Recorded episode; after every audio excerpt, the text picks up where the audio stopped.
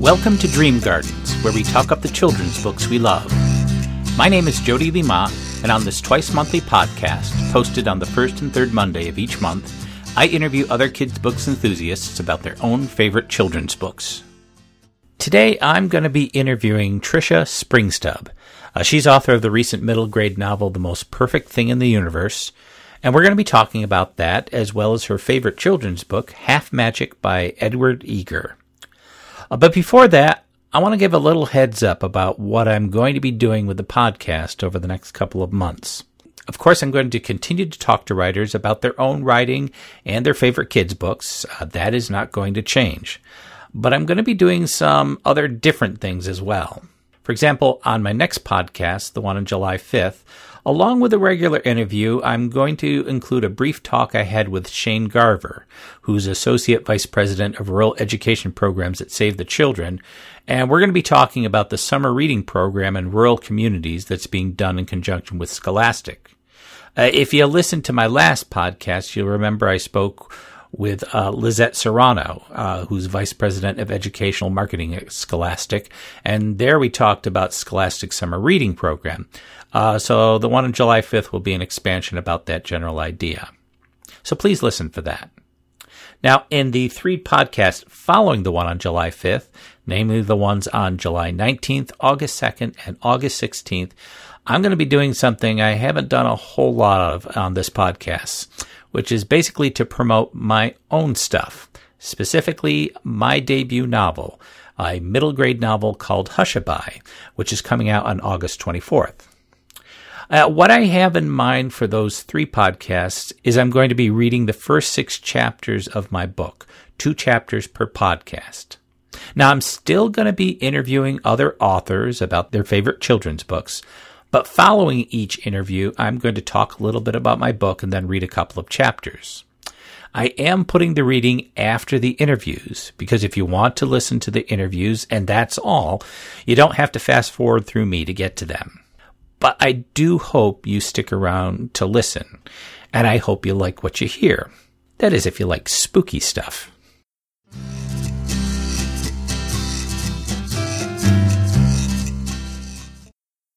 My guest today is Tricia Springstubb, author of such books as the Cody Chapter Book series, What Happened on Fox Street, Every Single Second, and the picture book Khalil and Mr. Hagerty and the Backyard Treasures.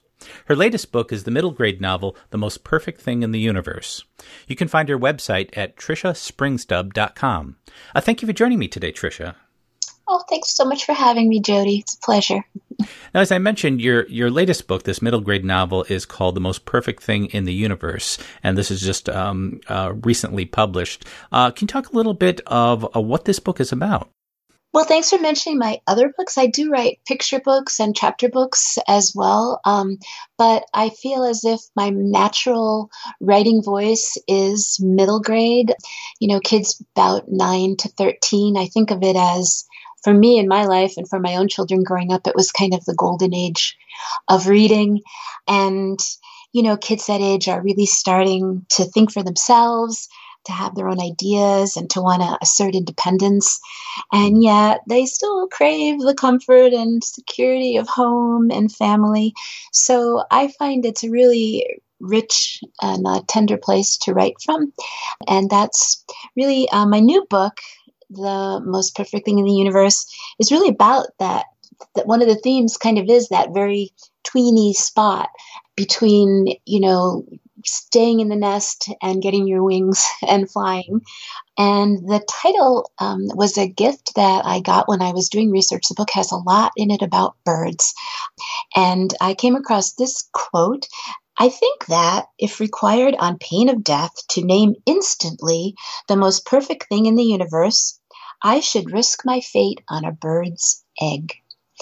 And that was from Thomas Wentworth Higginson. He was a botanist and um, a naturalist who lived in the 1800s.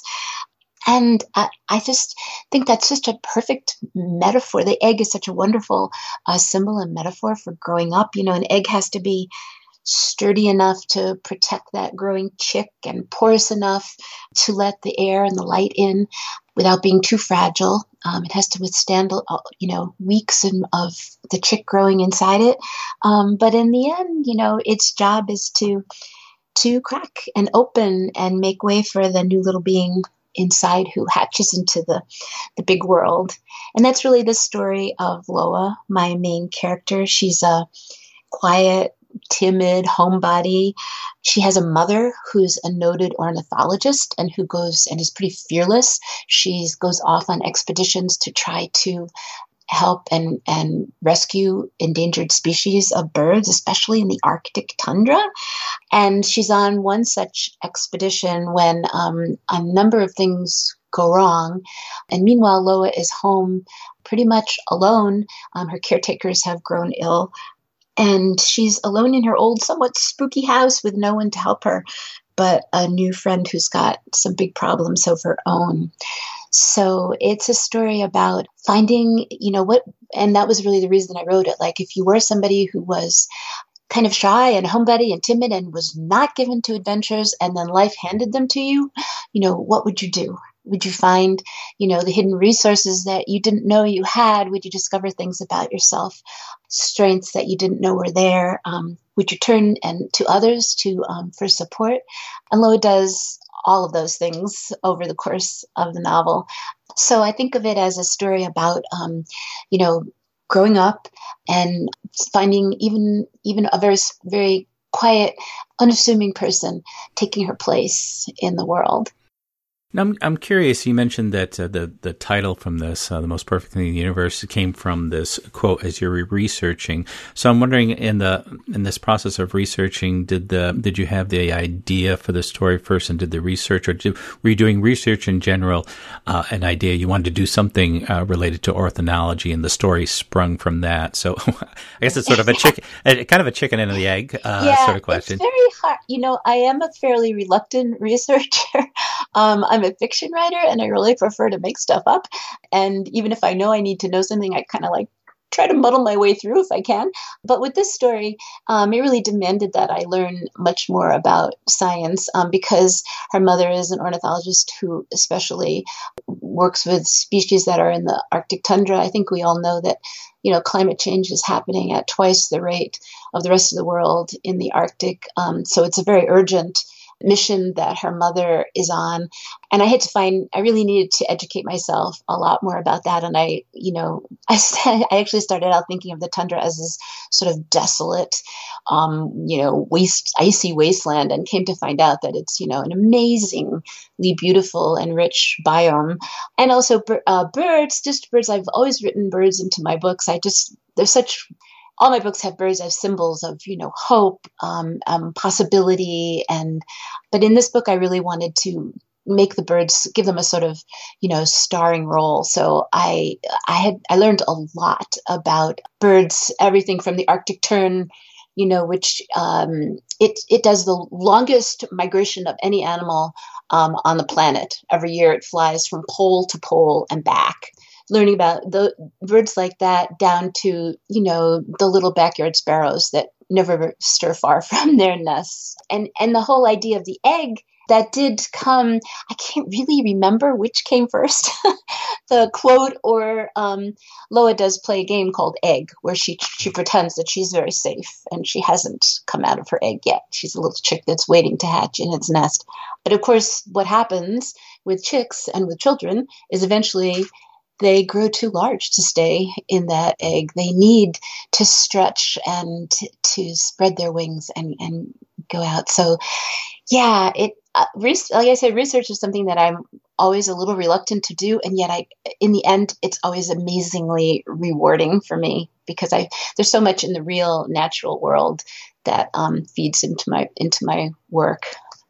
I think too, you talk about uh, kids at this age. You know, they're sort of um, growing, developing, trying to be independent, but at the same time, you know, yeah. wanting to stay safe in some ways. And they're also, I'm thinking, uh, in terms of the, you know, the the sort of the research and the subject matter. They're also very curious about yes. things, and so having a book not just about a journey, but about you know, learning about um, you know, and birds and you know the mm-hmm. Arctic tundra is also mm-hmm. an aspect of the novel that would be very attractive for a middle grade reader who wants to learn about new things too. Yes, and I one of the things that's been really um, one of the upsides, I think, of the pandemic is um, how many people have developed an interest in birds. There's so many people that are, have become bird watchers, amateur bird watchers, and if you go online, um, they're just it just bursting with beautiful pictures that people have taken um, of birds. And so I've loved seeing that. And between the pandemic and my own interest in this book, um, I've, uh, again, yeah, I've become a lot more observant of birds. And there are tons of resources online. And I, there's a, actually, there's um, an afterword and there's a bibliography for kids who do want to learn more about birds and also of course trying to you know conserve species and um, help help the planet combat climate change. So yeah, I, I do hope the book has, of course, I hope it's a wonderful story, um, but I, I hope it has some resonance in those ways too. Certainly, the story is what draws them in, but you hope there are other things that maybe so even being done with a novel that'll expand and help them to look into other avenues, other areas as well. I hope so. Yeah. Can you share part of the book with us? Oh yes, yes. Yeah, and one other thing on that, like um, uh, talking about which came first, the chicken or the egg. You know, Lo- Loa's mother is a, is a scientist, and she t- she has talked a lot to Loa about the interdependence of all living creatures on the planet. You know, how easily losing one species or one biome just disrupts, you know, s- so many other things. The ripples go out so far, and Loa, who is this kind of quiet person who doesn't have a lot of friends herself, she, um, over the course of the novel, she understands that she too is um, interdependent. Um, and she reaches out to help. She makes a new friend by helping the friend, and the friend in turn um, and the friend's family help her. Um, so that's another like little echo of how, you know, this sort of tender but fierce support system of all the animals and also in personally that that we all depend on and experience. So yeah, that's just another little. um, so I thought I would just read two really short passages. And the first one is, you know, I said that Loa's been left on her own. Her caretakers are the Rinkers, Theo and Miss Rinker, um, and they have fallen ill there in the hospital. And so Loa finds herself alone in her, and her mother's on her expedition, alone in her home. And so here's just a little bit about how that feels. Loa pulled the covers up. The wind blew, the walls creaked, the windows rattled. As the hours went by and Miss Rinker did not return, she grew more and more anxious. Through her window, though her window was shut, she heard, undaunted by the storm, the shivery call of a screech owl. This bird is only nine inches tall, with sweet little tufts that almost look like ears. If you saw it in the light of day, it might remind you of a kitten. Yet few things are more blood chilling than its long, tremulous wail. If you've ever watched a horror movie or gone to a Halloween haunted house, you'd recognize that ghostly sound. A lullaby, her mother called it. Every night of her life, Loa had slept with the Rinkers upstairs. They'd watched over her like beaky, scraggy storks. Tonight, she lay in bed, covers to her chin, with no one between her and the endless dark sky. And much, much later in the book, um, almost the end, we can see how Loa has changed. And um, again, she's in, in bed and listening to the birds outside her window. The mockingbird sang. Loa closed her eyes. Mama had to be Mama, and Loa had to be Loa, only not exactly the Loa she used to be. Mama would go away, and she would stay home, and that would never be easy. But it would be different now. Loa drew a breath and felt it fill her. She stretched her legs and knew they'd grown. Always, always, she would want Mamma to come home. But it would be a different kind of wanting. Not the helpless kind, because Loa wasn't helpless, not anymore.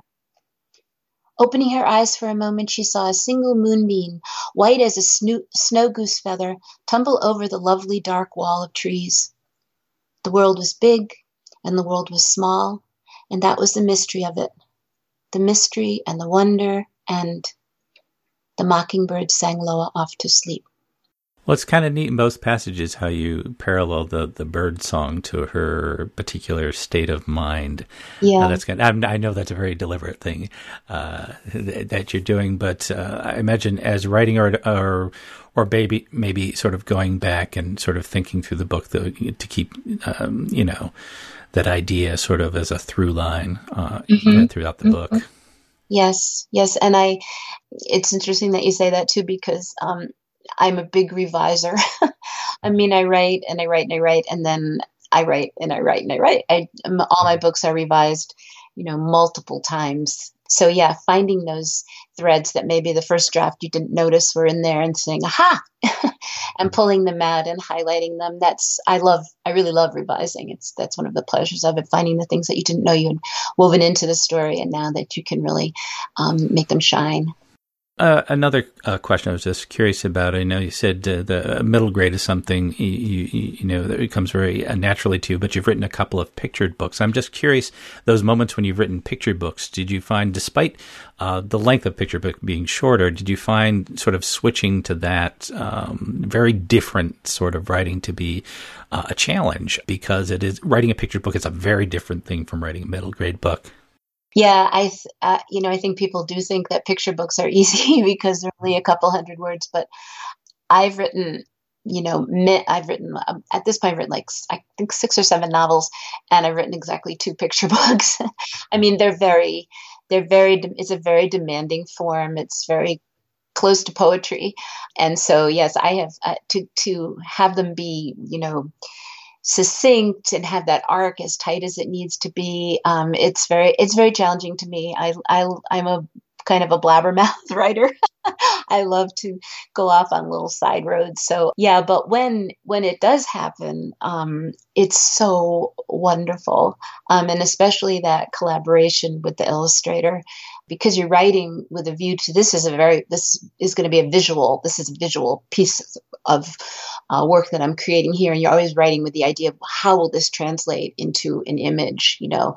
And so and so you have that idea and then you send it to your editor and then you know they find the illustrator and then time goes by and then you see how the illustrator has interpreted your words. And it's um, for me it, both times it's just been thrilling because i've been really lucky to have wonderful genius illustrators. Uh, so yeah so it's very it's it's very different and um, and i find it much harder to write a picture book. Mm-hmm yeah, but also, like I said, the, the whole is greater than sum of its parts. the, the, interplay of the image and the text is just a um, sort of, you know, sublime thing.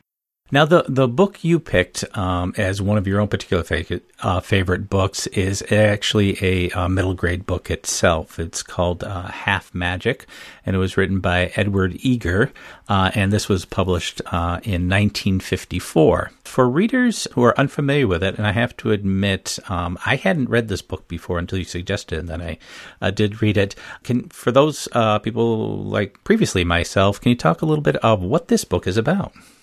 Yeah, it's um well it's a book that I didn't read as a kid myself. Um I discovered it when my own children were, you know, in that golden age of reading and we still read out loud every night and somehow I don't remember how I stumbled on this book and um we all just loved it.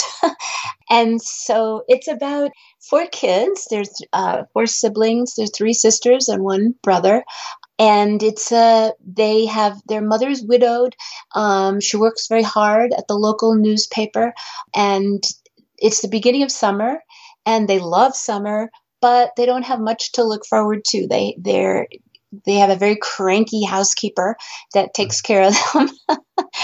And they don't have a you know prospect of a vacation or anything but so they're just you know kind of moseying along wondering what is you know what is summer going to bring and Jane, who's one of the oldest uh, sibling, happens to find um, a coin um, lying on the sidewalk. And at first she thinks it's a nickel or something. But then she looks more closely and she sees, no, this has got some kind of, you know, mysterious writing on it. What can this be? It must be from another country or something. She tucks it in her pocket and doesn't really think anything more about it. But then, and I will read you a tiny passage from it. So here are the four siblings. Jane has the coin in her pocket, um, and they're all just kind of hot and nothing going on. They sat there and couldn't think of anything exciting to do, and nothing went on happening. And it was then that Jane was so disgusted that she said right out loud she wished there'd be a fire. The other three looked shocked at hearing such wickedness, and then they looked more shocked at what they heard next. What they heard next was a fire siren. Fire trucks started tearing past, the engine puffing out smoke the way it used to do in those days, the, sh- the chief's car, the hook and ladder, the chemicals. Mark and Catherine and Martha looked at Jane, and Jane looked back at them with wild wonder in her eyes, and then they started running. So, what they're going to figure out they have to figure out what how is this you know how is this wish coming true? And they discover that it's only really halfway come true because it's just a little dollhouse that's on fire not a really big not a real house. And so slowly they they work out the fact that they've discovered a coin that gives you your wish but it only gives you half your wish. So for instance they this was one of our favorite parts they wish that their cat could talk. And the cat starts talking but in a sort of a gibberish half human half who knows cat language. So they have to under they, so what's really it's like a mischievous magic um, that it tests them and they have to figure out how to control it. And as you know kids will do they start making you know some pretty amazing wishes. They tra- time travel and they they learn kind of the consequences of having this powerful magic. They have to learn how to control it, and they have to learn, sort of by extension, that you know when they make a wish, um, it's going to have consequences, and ha- things maybe are going to go wrong, and they're going to have to figure that out too.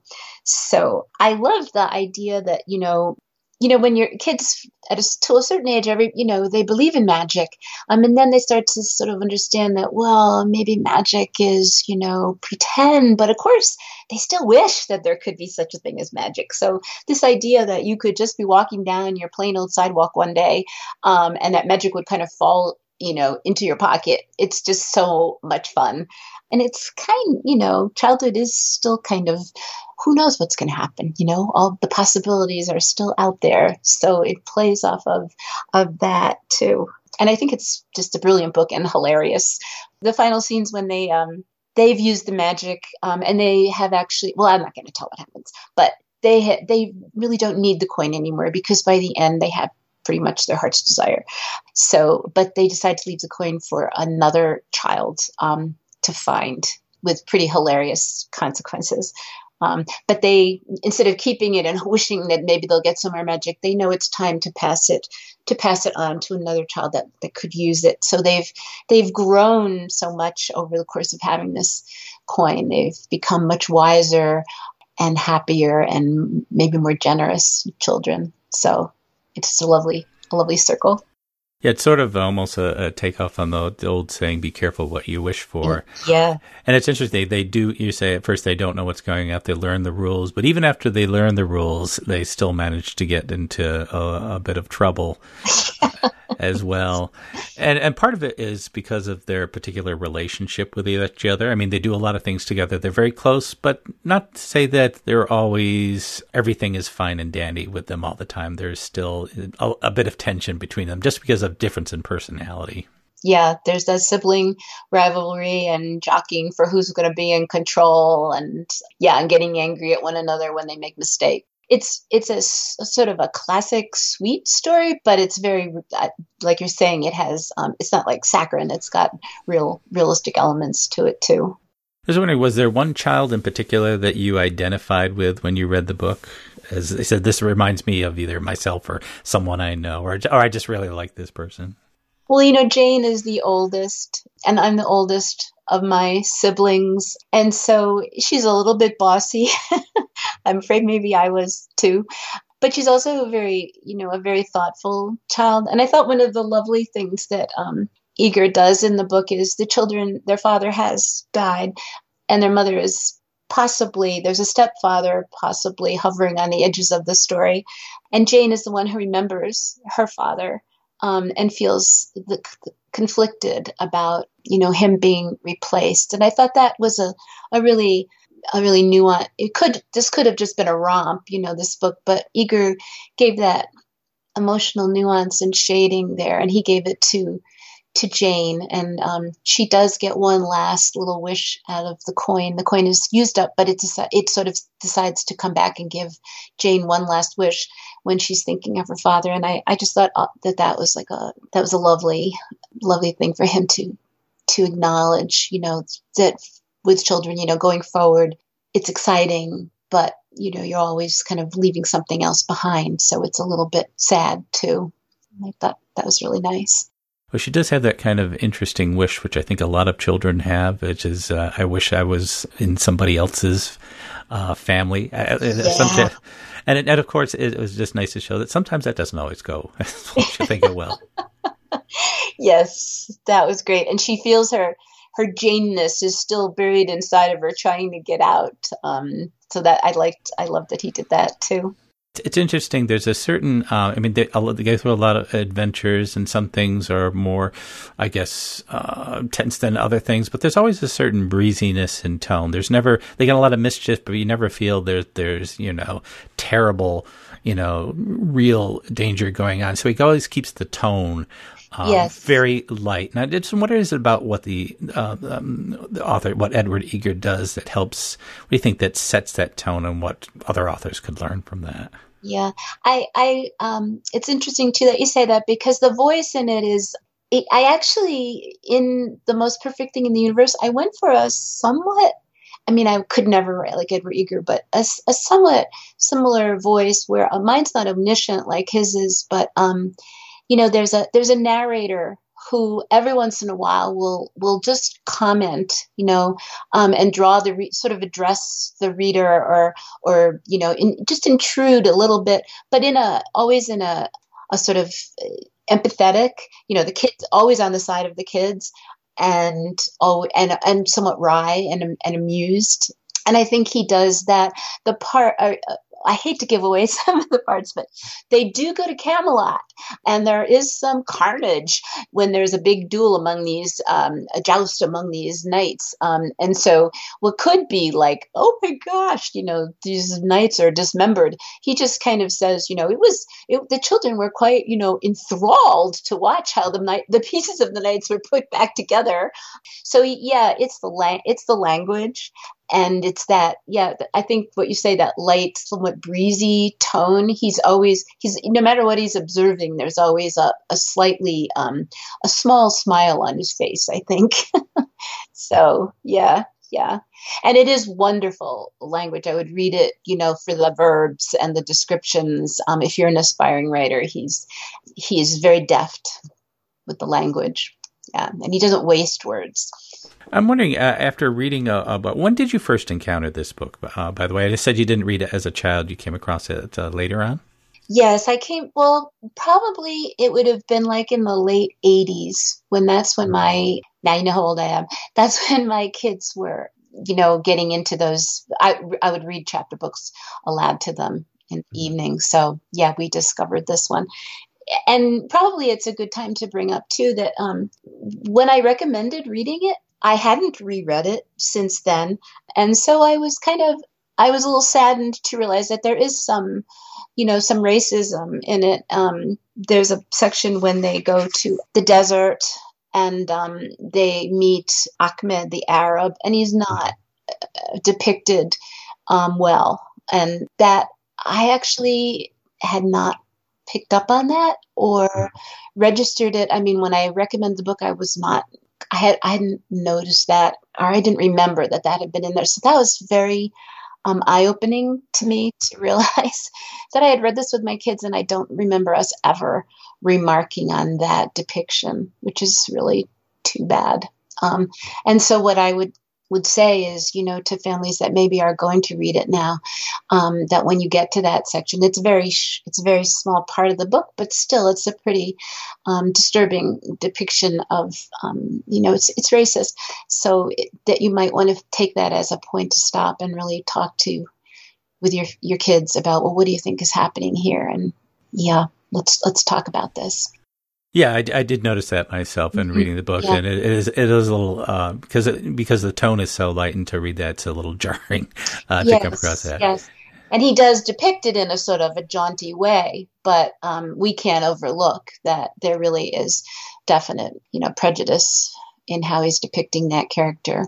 So it could be, you know, a really, I think, I would not wanted, you know, say don't read the book because of that, but I think it's definitely a point to stop and to, to connect with your kids and talk about it when you reach that section. I think that's probably true for um, a lot of books, both older books and sometimes even um, uh, more, recent books. It's always good for parents to always good for parents to read books first, rather read yes. and then and then you know and then having a, a, discussion about that. I think is always of, of great value for them. Um, I, am curious. Um, you said, uh, since this book is so much about wishes, uh, after reading this book, uh, did you give any thought about uh, what you might wish for, or just the, the idea of wishing? Sound less appealing after um, after reading something like this, and it never seems to quite work out. Right. Uh, I think it's just human to wish. You know, I think we'll always, no matter how old we are, no matter what, probably have some wishes in us. But I, you know, I don't really. I, there's not that much. I, I, I feel like in my life, I'm very, very lucky, and I pretty much have had my heart's desire, just like um, the children in this book fulfilled. Um, I get to work, do work that I really love. I get to have a voice for kids.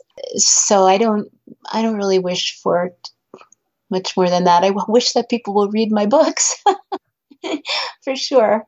Well, Tricia, uh, thank you so much for for talking to me both about um, your own book, The Most Perfect Thing in the Universe, and the, the sort of the process that you went through in, in researching that. And thank you for uh, talking to me uh, about the book Half Magic, and um, and hopefully all all the wishes you asked for will come true as well. Oh, well, same to you, Jody. Thank you so much for doing this, and thanks for um, spreading the love of reading to kids and to the grown ups who nurture them. Thank you so much for doing that. You can find Tricia's website at triciaspringstubb.com. Thank you for joining me on Dream Gardens. The theme music, titled All Together, is provided courtesy of Purple Planet Music. You can visit them at www.purpleplanet.com. Podcast cover art was created through Canva, which can be found at www.canva.com. You can find the Dream Gardens podcast website at jleemott.com and my author website at jodyleemott.com. You can also follow me on Twitter at DreamGardensJLM. The Dream Gardens podcast is available through iTunes, Stitcher, Spotify, or wherever you get your podcasts. If you like what you hear, please comment, share, or subscribe. And until next time, keep dreaming, keep growing, and keep reading.